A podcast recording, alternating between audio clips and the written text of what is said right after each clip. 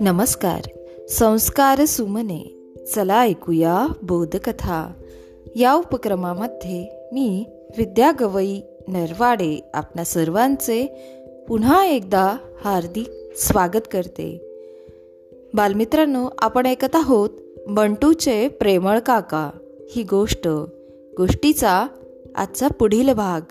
चला तर मग ऐकूया. दुपारी चंदू चहा करत होता. पिंकू म्हणाली चंदू दादा मी तुम्हाला मदत करू का? चंदूलाही बरं वाटलं. चंदू आणि पिंकू दोघांनी मिळून चहा केला. पिंकूनं विचार केला आता आपण काकांना चहा नेऊन देऊ. काका खुश होतील. पिंकीनं कब्बशी घेतली. सावकाश काकांच्या खोलीकडे निघाली. पण तेवढ्यात उमऱ्याला तिचा पाय अडला. हातातली कब्बशी खळकण फुटली. पिंकू भ्यायली. काका लगबग धावत आले. पिंकूवर चिडले. काय हा बावळटपणा? साधी कब्बशी घेऊन दोन पावलं सरळ चालता येत नाही का? पिंकू आणखीनच घाबरली. तिला रडणं आवरता येईना. चंदूनं पिंकूची समजूत काढली. अगं लहान मुलांच्या हातून चुका होतात. त्यात काय एवढं रडायचं? चंदूनं जमिनीवरच्या काचा गोळा केल्या. पुन्हा चहा केला आणि काकांना दिला. बंटू हिरमसून कोपऱ्यात बसला होता. त्यानं लांबूनच पिंकूला रडताना पाहिलं. ताईनं सारं बंटूला सांगितलं. बंटूनं सगळं ताईला सांगितलं. त्या दोघांना समजेना आता काय करावं?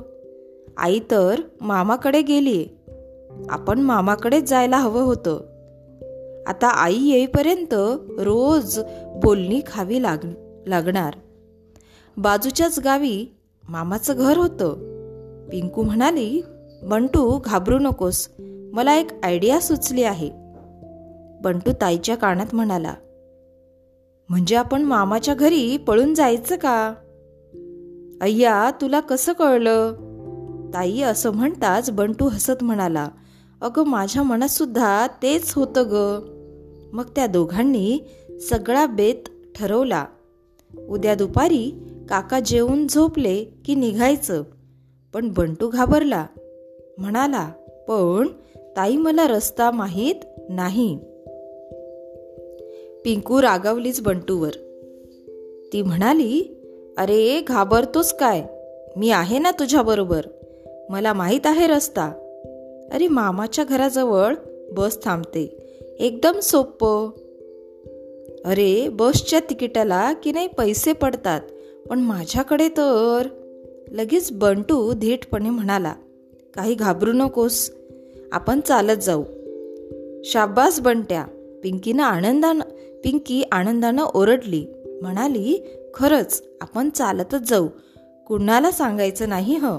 अगदी चंदूला सुद्धा बरं. पळून जायचे स्वप्न बघत आणि आईची आठवण काढत बंटू पिंकू जेवून झोपले. बालमित्रांनो या ठिकाणी आपण थांबूया. उद्या पुन्हा भेटू गोष्टीच्या पुढील भागामध्ये.